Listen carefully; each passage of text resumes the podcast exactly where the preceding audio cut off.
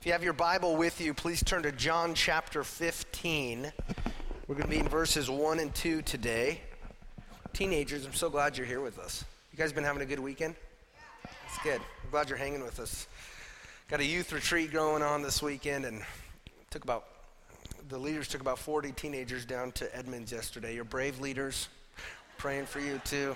I've been there, and uh, you teenagers are, are brave for going with some of those those drivers too. Just kidding. In the passage we're looking at, it's, uh, it's Jesus' last night on earth, and he's eating his last meal with his disciples in Jerusalem. He's up in this upper room with 11 of them at this point, and the, the vibe in the room is, is kind of one of uncertainty and fear on the part of the disciples. They're scared that Jesus is leaving them, and uh, he's been with them for three years. And he has given them the responsibility now of taking the gospel, his good news, to the ends of the earth. And they feel extremely ill equipped for such a big task like this. And, and they were ill equipped in and of themselves. Uh, which is why Jesus promises to send the Holy Spirit to them when he returns to heaven. And had they been left to their own devices, the disciples wouldn't have been able to do anything to advance Jesus' kingdom on earth.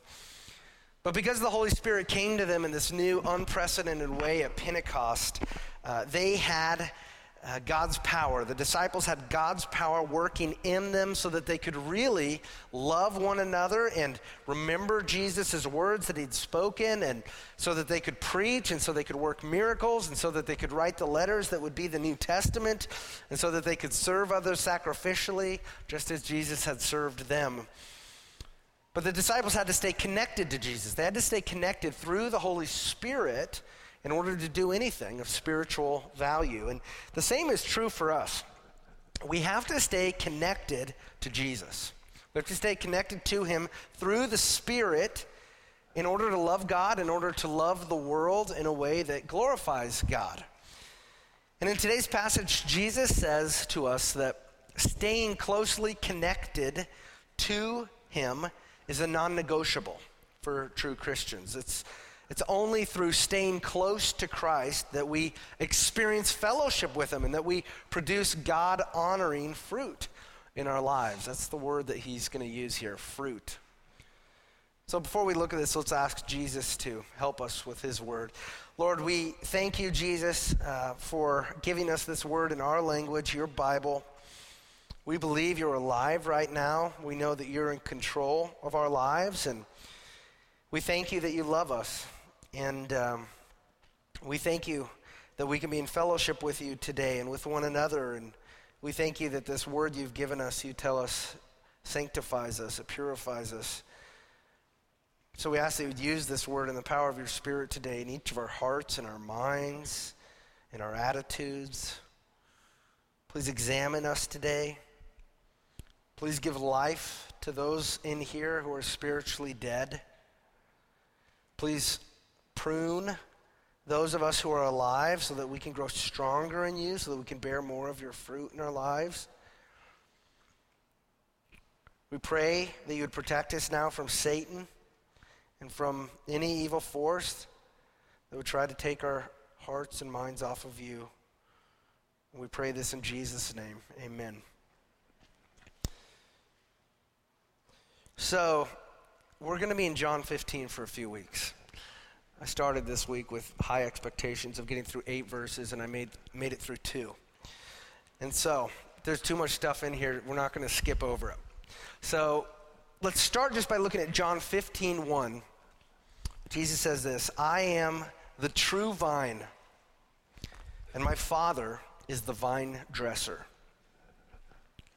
Now, in the gospel according to John, Jesus makes seven huge statements about himself. And he begins each statement with this phrase, I am. Now remember that I am, those words, that was the title that God gave to himself in Exodus chapter 3. Moses is like, Who are you, God? And he says, I am. I am who I am. And So when Jesus uses this phrase, I am, what he's doing is he's claiming to be God. He's claiming to be the same God that has always existed, the God of the Israelites, the God who brought everything into being.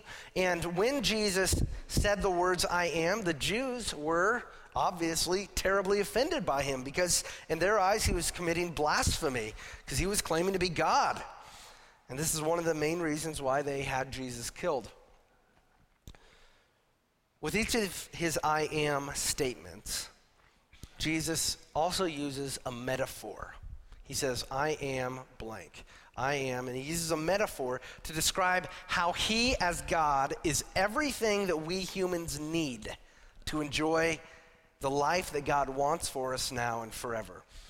And so far in John's gospel, Jesus has used these metaphors about himself. He said, I am the bread of life.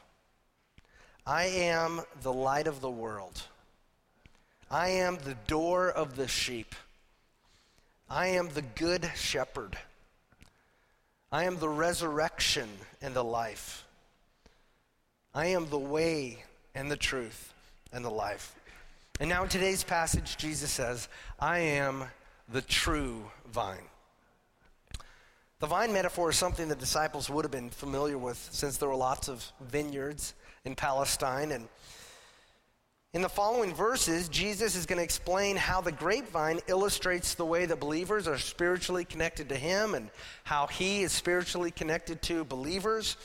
But first, I want you to see that it's significant that Jesus says, I am the true vine. He doesn't say, I am the vine. Jesus says, I am the true vine. So, as the true vine, Jesus is distinguishing himself from other vines that are fake vines. Specifically, the nation of Israel is referred to as a vine several times in the Old Testament. In Psalm 80, Israel is called the vine that God brought out of Egypt and cleared the way for, and He planted him in the ground. But the problem with the vine of Israel that God has all throughout the Old Testament is that this vine doesn't do the very thing God created it to do to live in Him and to bear His fruit. So God judges the vine and He punishes that vine. But here in John 15, 1, Jesus says, I am the true vine. I am the vine that Israel could never be. And I've come to grow widely. I've come to advance on the earth, my kingdom, I've come to grow many branches that bear fruit that is glorifying to God. Jesus is the true vine. He's the living vine. He's the eternal vine. And if we want to live in truth, if we want to live life in eternity, then we need to be united to Him, the true vine. There are many vines in our world. There are a lot of vines that promise to be the true vine, or they promise to be true vines for us. There, there are many vines in our world that promise to give us what we need, but only Jesus truly delivers on the promise. You were created to be healthy and fruitful in relationship with God. And Jesus says He is the vine that you need to be connected to in order to do that. Because only He has the life giving power and strength of God and health of God that can produce spiritual fruit and eternal life in you. There are a lot of vines in our life that are good, but they aren't the true vine. Your family is not the true vine. Your family might be great, but your family cannot be for you everything that you need physically and spiritually. Your friends your team at school. It's, it's not the true vine. You, you might have some good friends, but your friends can't give you what you need most, which is peace with God and life with God. Only Jesus can do that. Your hobbies, your entertainment, they're not the true vine. They can't give you the spiritual life and vitality that you really need. Only Jesus can do that. Your race is not the true vine. Your nation is not the true vine. Being connected to America, being an American, is not what you need most. Jesus is what you need most. Only Jesus is the true vine. He's the one vine that we really need. Jesus says that he's the true vine and his father is the vine dresser. Now, he's not talking about his earthly father, Joseph, here. He's talking about God the Father. So, there's one God in three persons. We call this the Trinity, right? The Father and the Son and the Holy Spirit make up God. And here Jesus says that God the Father, in this metaphor, is the vine dresser, He is the gardener. And He says, I am the true vine, and my Father is the vine dresser. Every branch in me that does not bear fruit, He takes away. And every branch that does bear fruit, He prunes, that it may bear more fruit. Okay, so think about a vine. Jesus is the vine. God is the vine dresser or the gardener who cares for the vine. And the branches of the vine are people who claim to be Jesus' followers. So Jesus then puts the branches into two categories.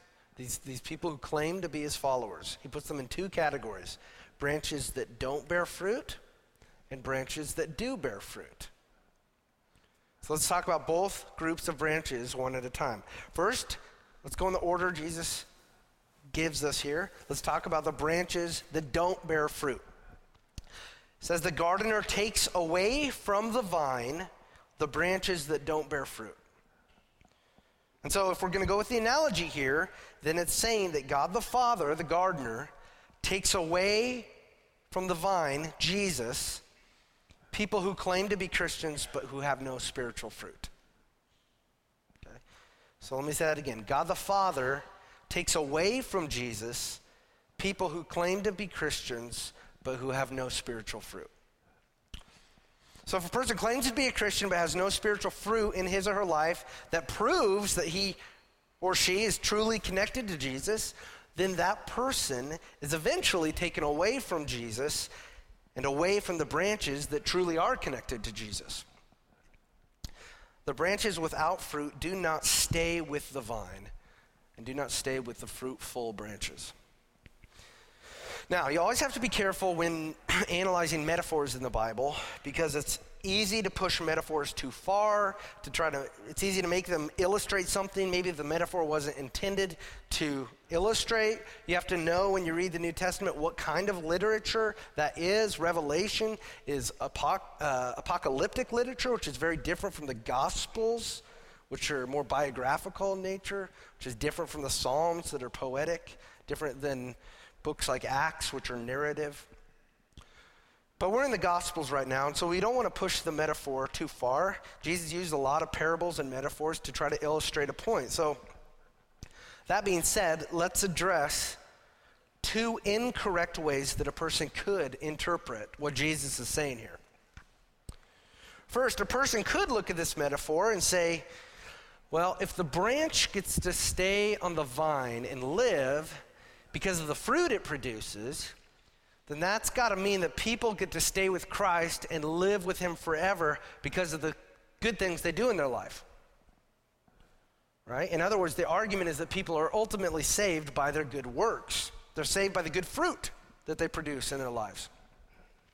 That's not what Jesus is saying here. So do not take that excerpt out of the sermon and put that on YouTube, okay? What I just said.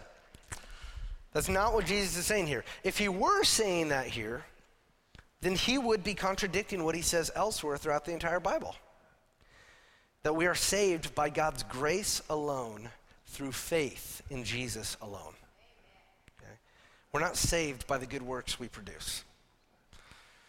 Instead, the fruit on the branches is the evidence that a person is already truly connected to Jesus. The branches that don't have fruit prove that they aren't truly connected to the life giving, fruit producing power of Jesus. And so the fruit does not give life or promise life to the branch. Rather, the fruit is evidence that the branch already has the life of Jesus in it. And likewise, People who produce God glorifying works in their lives are not saved by those works, by those fruit. Rather, those works, those fruit, are evidence that those people already have Jesus' life in them. And God, the gardener, saves those branches that are bearing good fruit because he knows that those branches are truly alive. A second way to interpret this metaphor incorrectly would be to say, well, all of these branches are connected to the vine, which is Jesus. And so that must mean that a Christian who stops bearing fruit in his or her life can be taken away from Jesus, can lose his or her eternal life. Again, I think that's pushing the metaphor too far. And the problem with that interpretation is that it contradicts so many of Jesus' other words. Remember, it was only a few chapters ago in John 10 that Jesus says in verses 28 to 29, I give my sheep eternal life, and they will never perish, and no one will snatch them out of my hand. My Father, who's given them to me, is greater than all, and no one's able to snatch them out of my Father's hand. In this metaphor, Jesus is not cutting off the branches that are truly connected to him, that truly have the eternal life of Jesus in them. Instead, Jesus is removing the branches that were never truly connected to him in the first place. John 15 and passages like Hebrews 6 indicate that there is a way for a person to be connected to the vine, Jesus, but to not truly have Jesus' life in them. You can be connected to God's church. You can be connected to youth group. You can be connected to God's people. You can even be a member of a church and not truly have the eternal life of Jesus in you. You can understand the Bible. You can understand the gospel message of what God has done to save you. You can know that Jesus was real. You can believe that he was God. Even the demons believe that Jesus was God, the New Testament says. You can share powerful experiences with Christians, experiences of the Holy Spirit working powerfully among you. You can taste of the goodness of God's Word. You can participate in the sacred ordinances of baptism and communion and still not truly have eternal life in Jesus. Why is that? Well, the way that God gives new life is by making us new when we trust the gospel of Jesus. And so, the main reason why people are connected to the church, the main reason our people are connected to, the, to religion, but they aren't alive in Christ, is because they haven't ever really truly trusted Jesus. God hasn't given them eternal life. They haven't truly believed the gospel. They haven't truly believed that their sin separated you from God, that you need God. They haven't truly believed that Jesus came to earth, that he, was, he did this. He died on the cross as my sin substitute. He died the death that I should have died. He suffered God's wrath that I should have suffered and that would be due to me after this life on earth had he not suffered in my place. They haven't believed that he became the bridge. Jesus was the bridge to bring us back to God. And that Jesus rose from the dead with eternal life and power and authority of God and victory.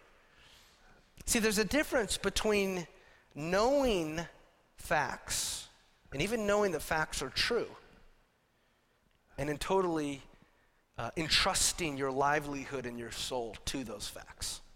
There's a difference between knowing a fact in your head and entrusting yourself entirely to those facts. That's what faith is entrusting yourself to the facts. It's not enough to look at a chair and say, wow, that's, that's a good looking chair. And that looks well built, and that promises to hold a person for many hours. Faith is sitting in that chair and resting all of your body weight on that chair and trusting that chair to hold you up safely. That's faith. And faith in Jesus always results, always, in good fruit. It always results in works done for Jesus' glory. You're not saved by these works that Jesus produces in your life. You're saved by Jesus, who you put your faith in. You're not even saved by the quality of your faith. Like you have a superior, your faith is up here, but you know, your spouse is down here. And you're saved by the object of your faith, Jesus. But the Holy Spirit of Jesus, this is what he does. When you when he when he, when God gives you faith in him, the Holy Spirit enters you, is what Jesus has just said in John 14.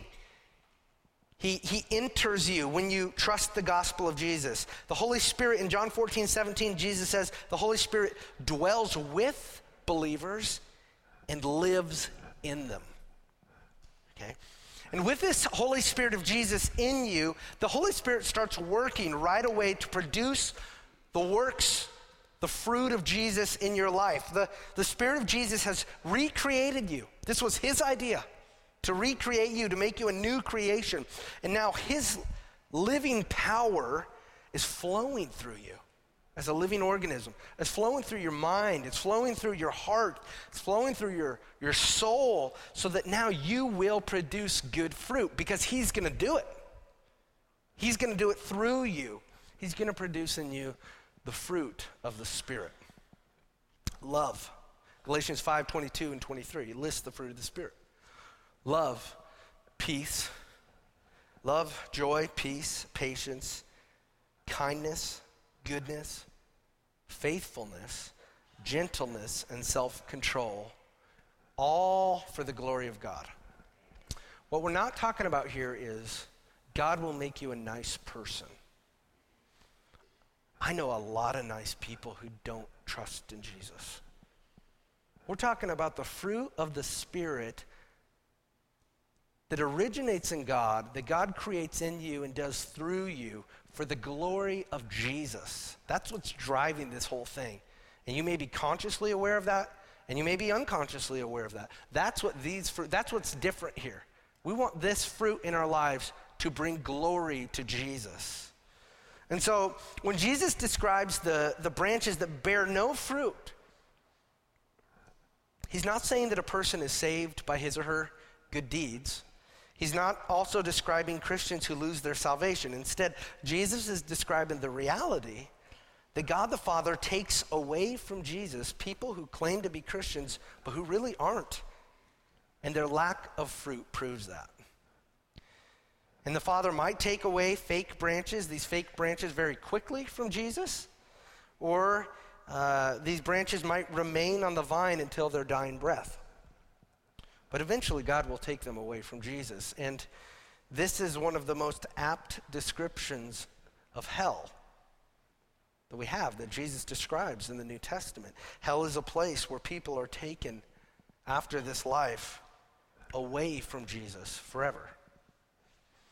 They aren't even in the presence of people who love Jesus and never again will they experience the power of the Holy Spirit firsthand. They won't experience the sweetness of God's word and the promises that Jesus died for to buy for his people, and they won't experience true communion with God.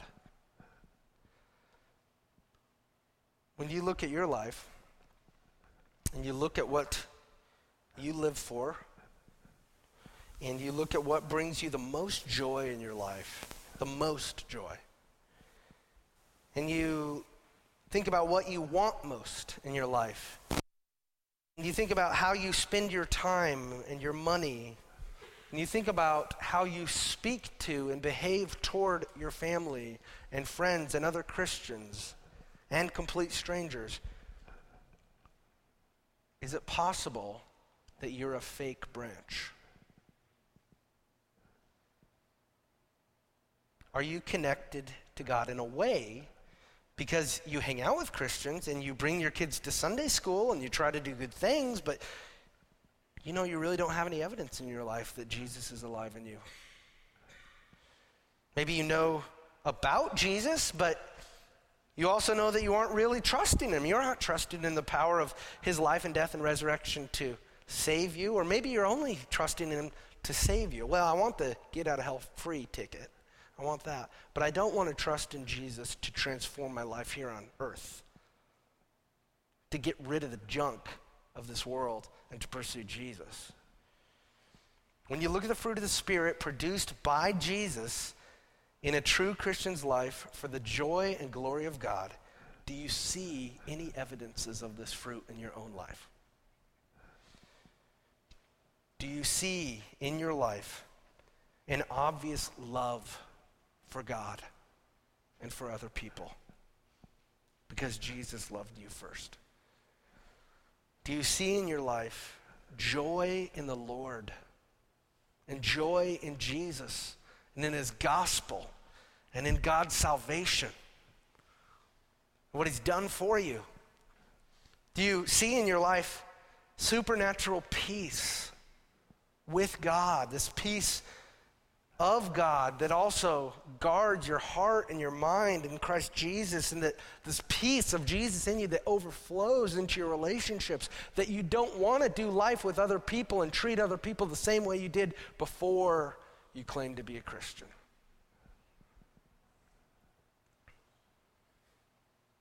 Do you see in your life kindness?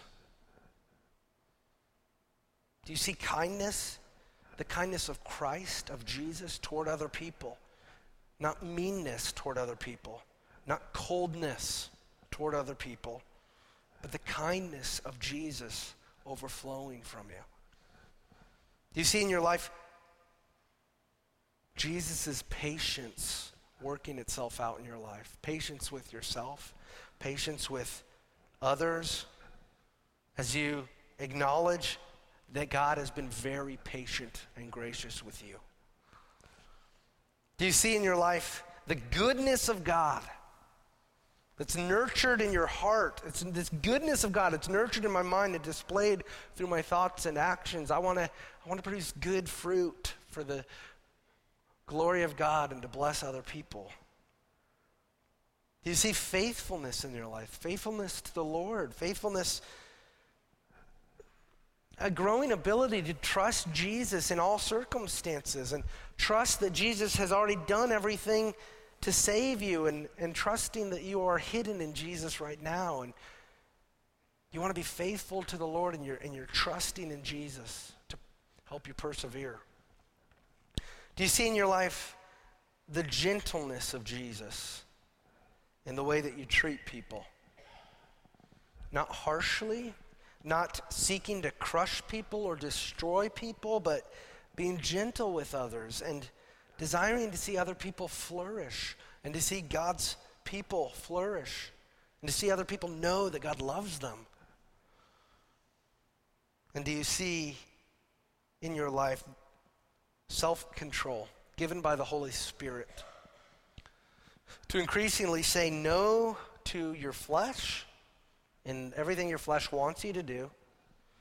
Do you see the self control from the Spirit more and more that gives you power to say no to the lies and temptations of the world and that gives you the power instead to say yes to trusting Jesus and to following Him obediently with your life? These are the fruit of the Spirit that grow off the branches that truly have the life of Jesus flowing through them. Does any of this describe you?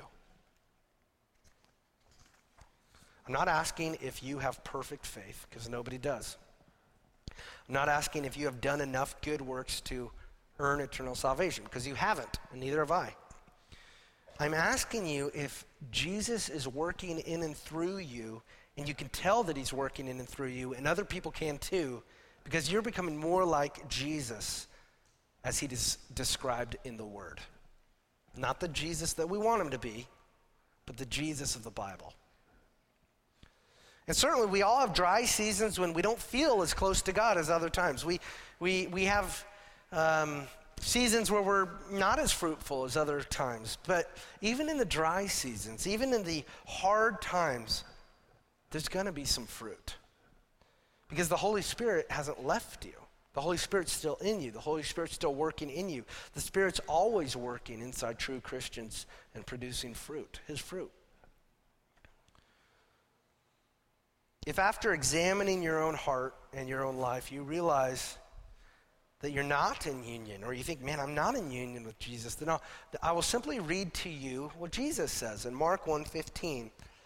He says, the time is fulfilled and the kingdom of God is at hand. Repent and believe in the gospel. So Jesus says four things here. First, the time of God's salvation has come. That means that Jesus died on the cross to take away your sin forever so that you can be friends with him, so that you can be reconnected to God intimately forever. The work is done, okay, on the cross. The kingdom of God is at hand. Jesus, the true vine, is right now alive. He's spreading all over planet Earth. He's growing new pran- uh, branches that produce God glorifying, life giving fruit because those branches have the life and power of Jesus in them. Jesus says, repent. And that means change your mind about all of the junk that you've pursued in this world, all of the sin that God hates, all the things that you thought would bring you happiness but hasn't, and it won't ever truly satisfy you. Turn away from your rebellion against God in all of its forms. That should be your mindset. And believe in the gospel. So turn away from your sin and turn to Jesus. Trust in the gospel. Trust that Jesus has come, that he has died so you don't have to, that he has risen from the dead to declare you not guilty in God's sight of your sins and to bring you with him to live with God in heaven forever. Believe that. When you truly repent from sin and trust in Jesus for the first time, the Holy Spirit immediately recreates you and begins to change you from the inside out. And you will produce his fruit because, as Philippians says, it is God who works in you, both to will and to work according to his good pleasure. So, what that means, it is God who works in you, both to give you the will, the desire to do anything God glorifying, and the work, the ability, the power to do God's works for his good pleasure. And then every day after that, okay? Every day after Jesus saves you, what do you do? You continue to repent. You continue to turn away. Because this world, this stuff in our lives isn't going away, right? It's here. We live in it, we work in it.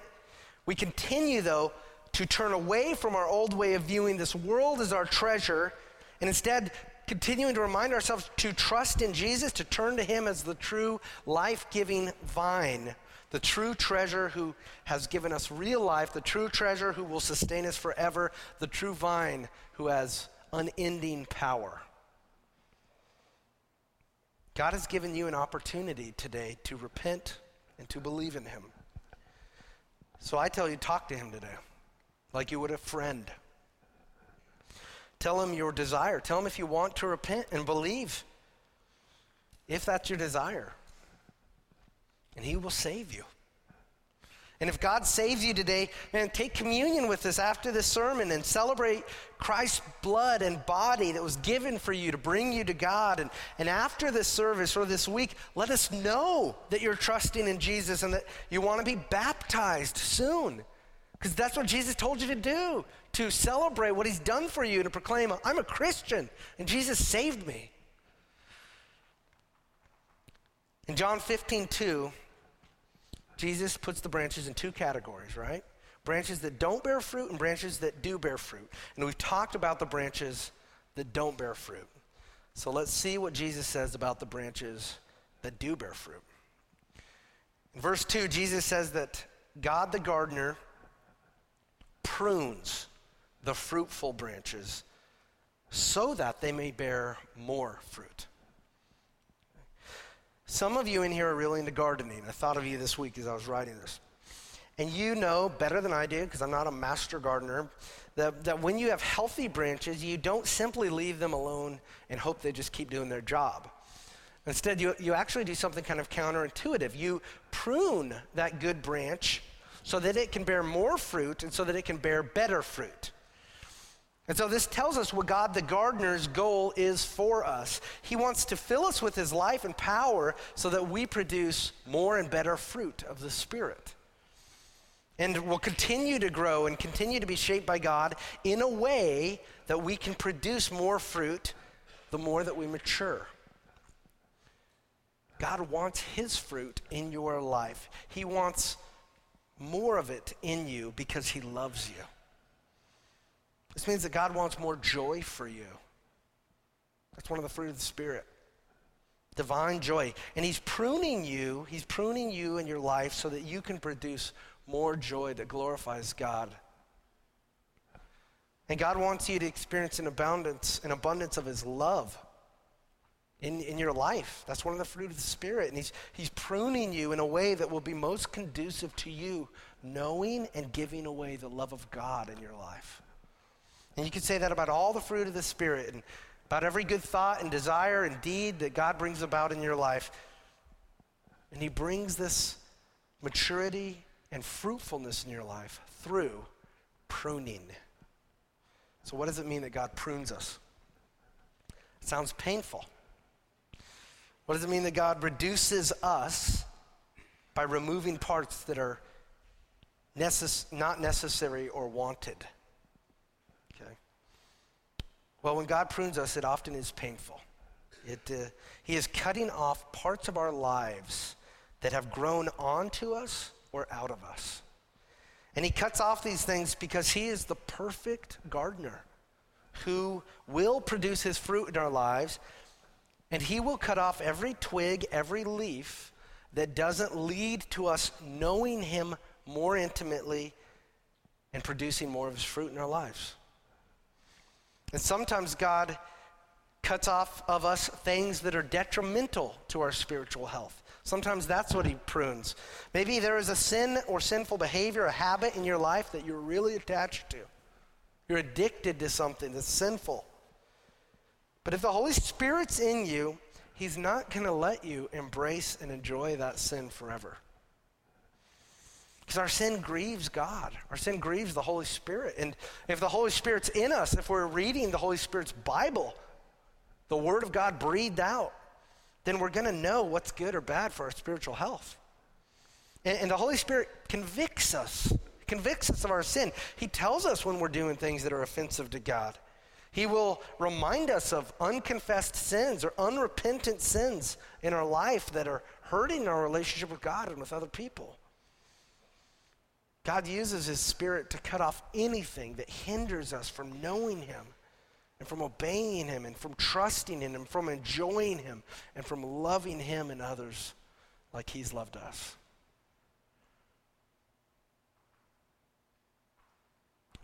Just a little case study. Let's just Take one sin. If you're truly a Christian and you have a bad habit of gossiping about people, then God is not going to let you enjoy gossip and embrace gossip forever if you're really in Him. Because you'll read Scripture and you'll see how God hates gossip.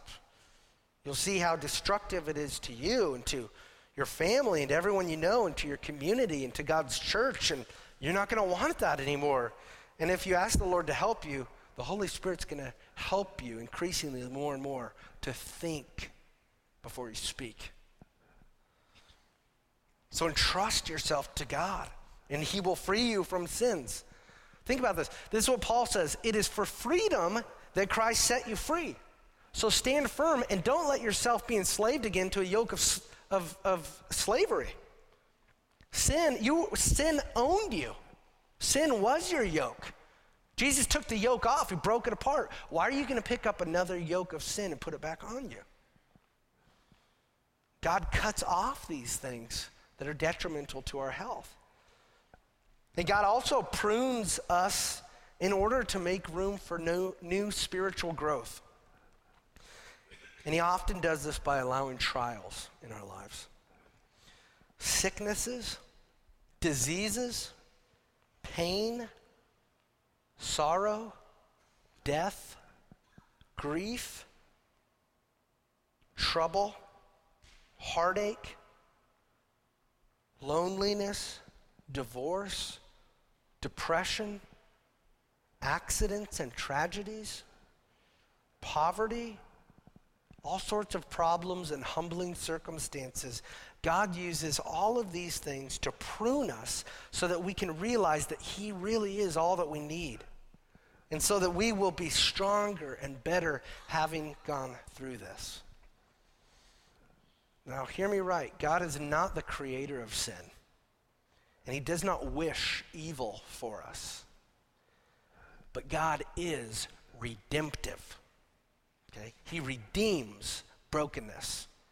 He intends to take everything ordained for his children and to use those things to build us up, to build up our, our muscles of faith, to make us stronger as, kind of paradoxically, we depend on God in our own weakness.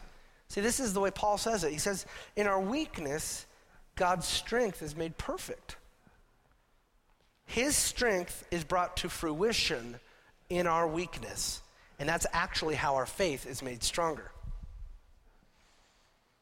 So that, mean, that means don't think you have to be strong all the time. You're not as strong as you think you are. You might be prideful, but you're not as strong in and of yourself as you think you are. Neither am I. We find our strength in Jesus. And as you walk through the various trials you're walking through, remember Jesus is with you and that his spirit is in you, he says. And he's going to redeem your brokenness. He's going to fill you with his strength even when you're weak. And as he as he does this, as he gives you the power to keep going, to keep persevering, he's going to build up your faith muscles. That's going to allow you to trust Jesus more and to enjoy him more. Hebrews 12, 9 to 11 says, Besides this, we have had earthly fathers who disciplined us and we respected them. Shall we not much more be subject to the Father of spirits and live?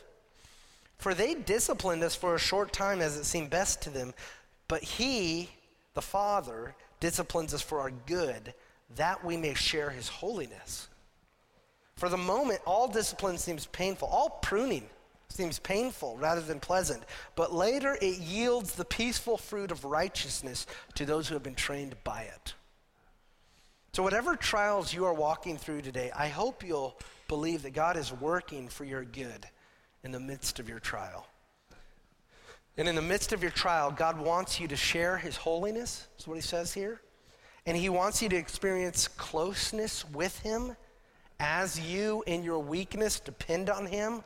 And as at the same time, his life and power flow into you and through your veins. And God will produce through your trials his fruit in your life for your blessing and for his blessing and for the blessing of others. So, Christians, you are not experiencing anything abnormal in experiencing trials. Even the branches that truly belong to Christ are pruned. But rejoice, that's what Jesus says. That even in your pain, you belong to Jesus. Okay? You have Jesus in you. He has given you life. He has filled you with His life. You belong to Him. His life, His power, His spirit is alive in you. It's working in you. It's yours now because He came to earth to get you. And it's because He died on the cross to take away your sin, to put that old self to death by suffering God's wrath in your place. It's because he rose from the grave so that you can know you really aren't guilty before God now because of Jesus, because of this true living vine that you are now united with forever by God's grace through faith in Jesus. Some of us here today claim to be Christians, but we are fake branches because God hasn't saved us and He's not working His power in us to produce His fruit. And some of us here today are fruitful branches in whom God's Spirit really does dwell and is working in our lives. And some of us here might not claim to be either of these branches. Maybe we're connected to a vine that doesn't claim to be Christian at all. Well, whichever branch best describes you today, I'm, I'm thankful you're here, and God is thankful you're here. Because this is the truth God's word that we're reading, God's presence, and God's people is what you need to keep your eyes on what matters most. Today is a communion Sunday. And so, those of us who trust in Jesus will celebrate our union with him by taking communion in a few minutes. Before we do that, though, I want to give us, all of us, no matter what kind of branch we might be, I want to give us a few minutes of silence just to talk to God. So there's a lot of, meat here that we've worked through, but just to meditate for a minute on this and to talk to God and tell Him whatever we need to at this time. And, and the communion servers can come forward while we pray, but uh, let's just bow our heads for a moment of silent prayer and then I'll close us.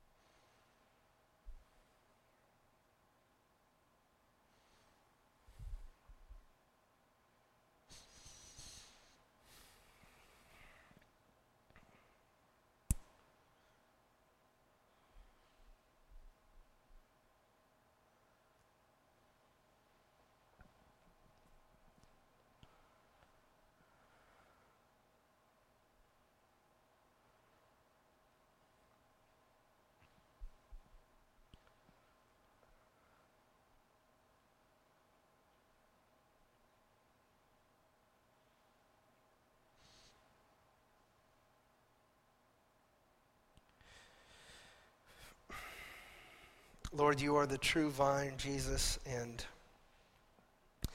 we confess that we are not worthy of you.